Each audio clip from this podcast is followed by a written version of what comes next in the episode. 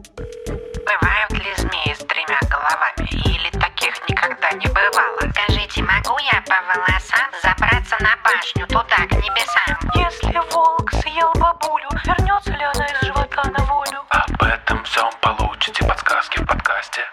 Это вам не сказки.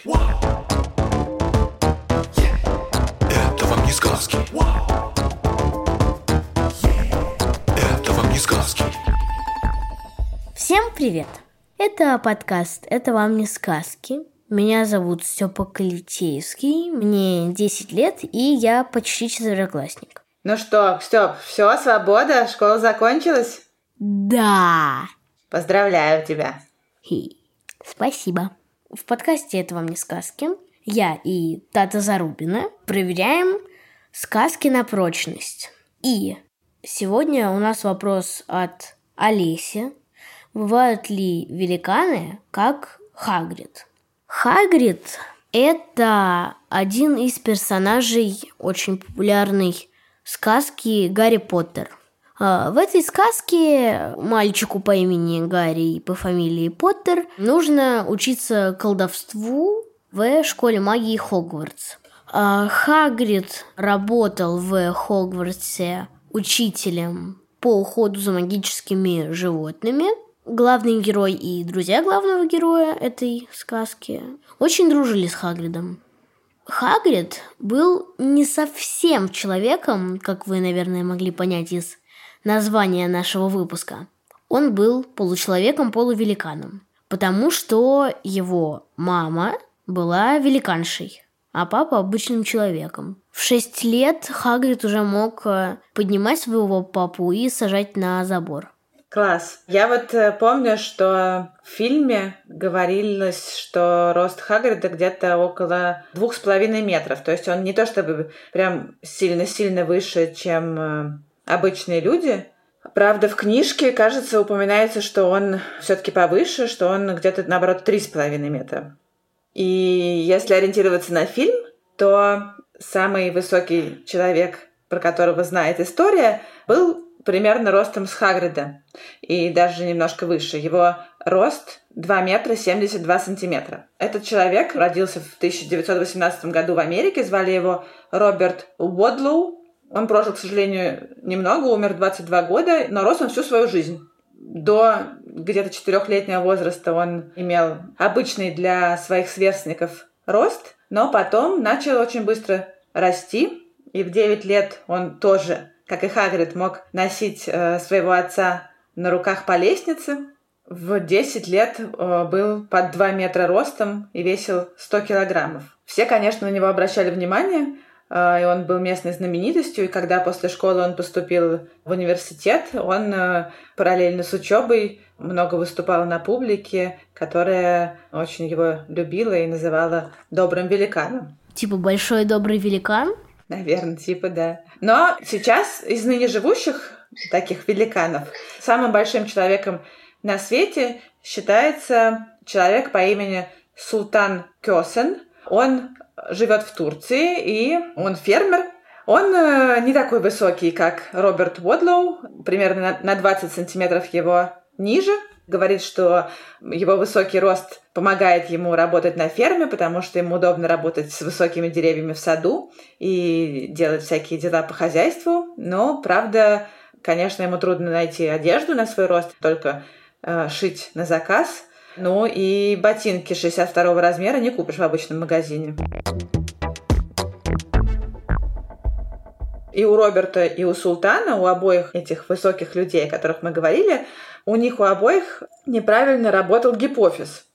Гипофиз – это такой придаток мозга, в котором вырабатываются разные гормоны, и в том числе гормон роста. Гормон роста как раз отвечает за размеры тела и всех его частей. Соответственно, чем больше этого гормона образуется в детстве и в подростковом возрасте, тем быстрее человек растет, и тем более высоким он станет взрослым. И если гормона вырабатывается слишком много, то могут возникать такие особенности у людей. Правда, не все люди с высоким э, ростом обязательно имеют какие-то вот проблемы с гормонами или еще с чем-то. Бывают просто высокие люди, но они обычно все-таки не дорастают до таких высот.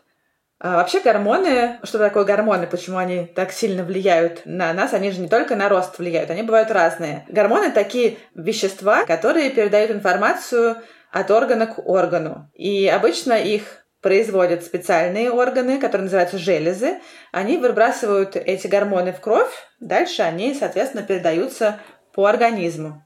Гормоны отвечают за самые разные функции нашего организма, за сон и бодрствование. Помнишь, мы когда с тобой обсуждали сон, тоже вспоминали гормоны. За аппетит, за температуру, в том числе за рост и развитие, ну и вообще за все-все-все. И вот если гормона роста слишком много, то человек вырастает очень высоким, а если гормона роста не хватает или организм его плохо воспринимает, то ребенок часто остается совсем крошечным. Такие люди могут быть очень маленького роста, меньше метра высотой, хотя ну, они сложны довольно пропорционально. Есть еще другое нарушение, которое в первую очередь связано с генетикой, из-за которой взрослые люди тоже остаются очень низкими, но у них еще искажаются пропорции. У них обычно большая голова и короткие руки и ноги. И такие люди обычно, их рост обычно меньше 130-120 сантиметров. Хорошо. Какой я могу вывод сделать? И все, кто нас слушает. Наш рост зависит от гормона роста. Если этого гормона слишком мало или слишком много, или еще с ним какие-то проблемы, то тогда у тебя будет не совсем обычный рост. Но на самом деле, конечно, не только от гормонов. Сейчас расскажу, от чего еще. Степ, как ты думаешь, до какого возраста обычно люди растут? Мне казалось, что до 16 или до 18. Ну, ты недалек от истины. Обычно девочки перестают расти немножко раньше, как раз где-то в 18 уже сильно их рост замедляется или совсем заканчивается, а мальчики растут чуть-чуть дольше, где-то до 20 с небольшим. А, кстати, ты какого роста? Метр сорок один. Класс. Я метр шестьдесят восемь. Ну вот, как происходит рост. В общем, растут в основном кости, у которых на концах, пока человек еще маленький или молодой, сохраняется такая специальная зона роста. Но понятное дело, что если растут кости, то должно расти и все остальное. А, во-первых, мышцы, но и другие органы. Например, сосуды, которые их питают. Вместе с ростом увеличивается и поверхность тела, то есть кожа. Ну, а чем больше человек, тем больше ему нужно кислорода, а значит увеличиваются легкие. Ну и, в общем, примерно то же самое происходит с остальными органами. И получается, что когда человек растет, это такая очень сложная система, которая требует опять же, очень сложной координации и согласованной работы генов, которые контролируют весь этот процесс. В том числе работу желез, которые э, выделяют гормоны. Генетика определяет наш рост в очень большой степени. То есть, если у тебя высокие родители или бабушки, дедушки, то, скорее всего, ты тоже будешь высоким. Если твои родители не очень высокие, то, скорее всего, и дети у них тоже будут пониже. Но это э, еще совершенно не все, от чего зависит рост, потому что еще очень важную роль играет то, как человек развивается и в какой среде он растет. Хорошо ли он ест, здоров ли он. Если ты хорошо питаешься, то ты будешь расти более интенсивно. Если ты плохо ешь или много болеешь и тебе не хватает питательных веществ, то э, скорее всего, ты не дорастешь до той планки, которая заложена генами. А если слишком много пищи, то тоже будут перебои? Нет, потому что перепрыгнуть тот рост, который заложен в тебе генетически, ты, скорее всего, не сможешь. То есть э, гены определяют э, какой-то твой потенциал, который ты можешь реализовать, если ты будешь хорошо есть, или не реализовать, если тебе будет не хватать пищи, или она будет какая-то неправильная, или будут проблемы со здоровьем. Примерно из-за этого, например, люди какие-то более старые времена были ниже. Примерно с середины XIX века средний рост человека в развитых странах увеличился на целых 10 сантиметров. То есть люди стали сильно лучше питаться, у них э, улучшилось здоровье. Благодаря этому человечество подросло. И знаешь, что бывает такое, что ты приходишь в какой-нибудь музей, где стоят старинные кровати, например, и думаешь, как на этой кровати мог уместиться взрослый человек – Потому что она выглядит совсем крошечной, как будто для ребенка. Но ты же точно знаешь, что здесь спал какой-нибудь король или хозяин дома. А вот оказывается, что все дело в том, что люди раньше были меньшего роста. В России такое увеличение роста произошло еще быстрее, потому что в 60-х годах средний рост мужчин в нашей стране был 168 сантиметров. То есть это как я. А женщины в среднем были 157 сантиметров. Ну а сейчас я видела данные за 2013 год. Э, средний рост у мужчин 178 сантиметров, а у женщин 166. Ну и по сути это получается, что э, люди, благодаря тому, что стали лучше питаться и их здоровье тоже улучшилось, они, видимо, просто приблизились к верхнему пределу того роста, который в них заложен генетически. Но, между прочим, э, еще то, как связан рост и питание, и здоровье людей – а, можно увидеть на примере жителей двух соседних стран – Северной и Южной Кореи. Ты знаешь что-нибудь про эти страны, Степ? Я знаю, что там какие-то невероятно жесткие правила по одежде, про то, что там нельзя иностранные блоги, допустим, смотреть. Это все, что, что ты говоришь, это про Северную Корею. А Южная Корея, наоборот, это супер развитая страна, родина кей-попа. Кстати, про нее есть э, целый выпуск в Урубамбе. Послушайте обязательно. Это такой подкаст про страны мира. Туда в гости приходят э, жители этих стран и рассказывают вместе с ведущими про эту страну. По сути дела, в этих двух странах живет один и тот же народ. Но жители Северной Кореи на несколько сантиметров ниже жителей Южной Кореи. Но жители Северной Кореи живут очень плохо и питаются плохо, а жители Южной Кореи, наоборот, э, живут хорошо. И вот сейчас мы можем видеть, что жители этих двух стран имеют разный средний рост. Северокорейцы ниже южнокорейцев на несколько сантиметров.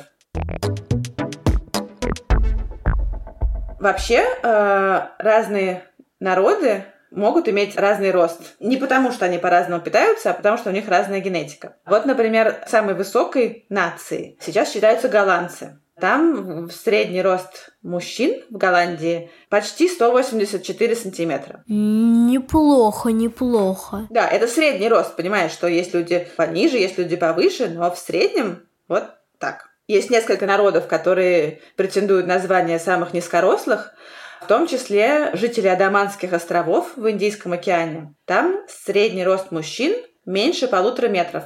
Вот если бы ты оказался на Адаманских островах, то уже сошел бы за взрослого. Еще один низкорослый народ, довольно широко известный, это пигмеи. Они живут э, в Африке, и там тоже средний рост мужчин это полтора метра приблизительно. Простите за мой слух, пигзмеи? Пигмеи. А. Видимо, эволюционно этот маленький рост у этих народов появился из-за того, что они живут э, в тропических лесах, им приходится пробираться по очень густым зарослям, и получается, что людям с маленьким ростом проще передвигаться по такой чаще, чем высоким людям. Скорее всего, поэтому они и стали э, такого маленького роста, потому что им пришлось адаптироваться к таким вот условиям. Ясно, понятно.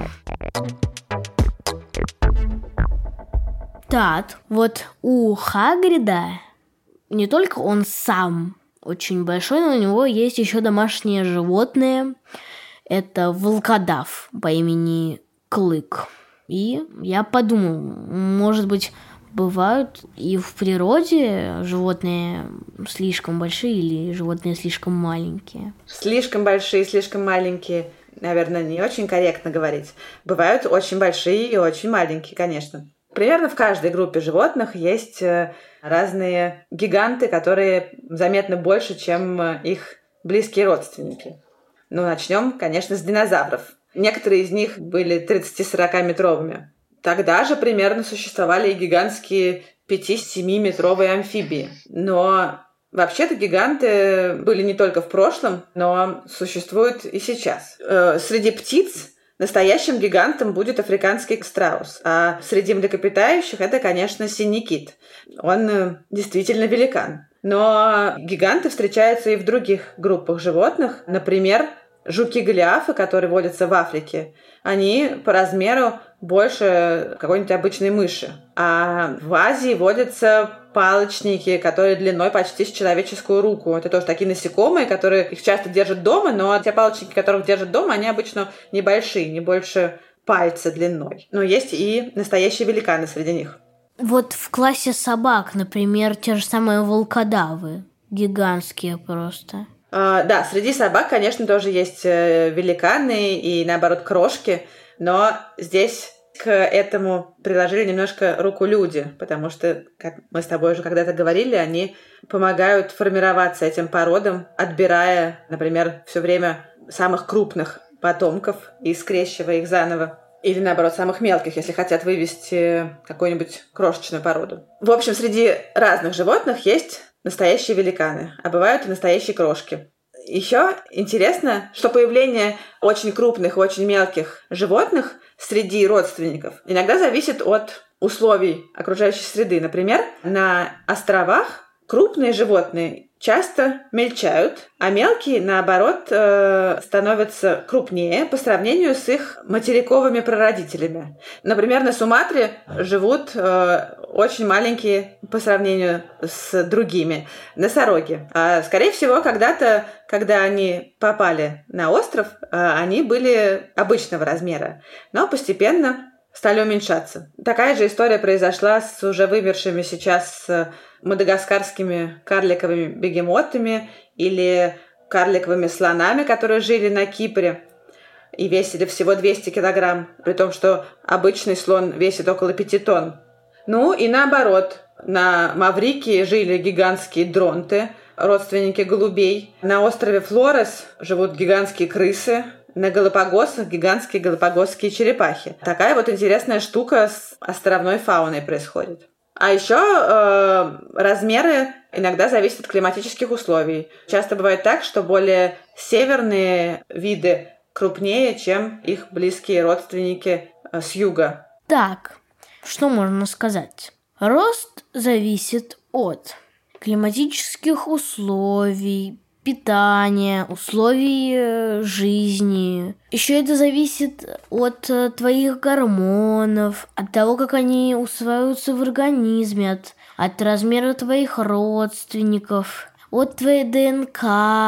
В общем, если вы хотите вырасти в размере или уменьшиться в размере, то вот вам справочник вещей, которые вам нужно сделать. Кстати, прикольный факт, что если ты измеришь свой рост утром сразу после сна, то ты будешь на пару сантиметров выше, чем вечером перед сном. Изменение роста в течение дня происходит из-за того, что в позвоночнике у нас есть э, такие межпозвоночные диски. Они, как следует из названия, находятся между позвонками. И в течение дня, если мы проводим день не лежа в кровати, а как-то вертикально, то эти диски сжимаются под нашей тяжестью, а за ночь они восстанавливают первоначальную высоту. Поэтому с утра мы немножечко выше, чем вечером. Круто. Такая история. Ну что, Степ, давай теперь уже заканчивать и прощаться. Мы благодарим редактора Асю Терехову, звукорежиссера Диму Гудничева, фактчекера Михаила Трунина, расшифровщика Кирилла Гликмана и композитора Михаила Соробьянова.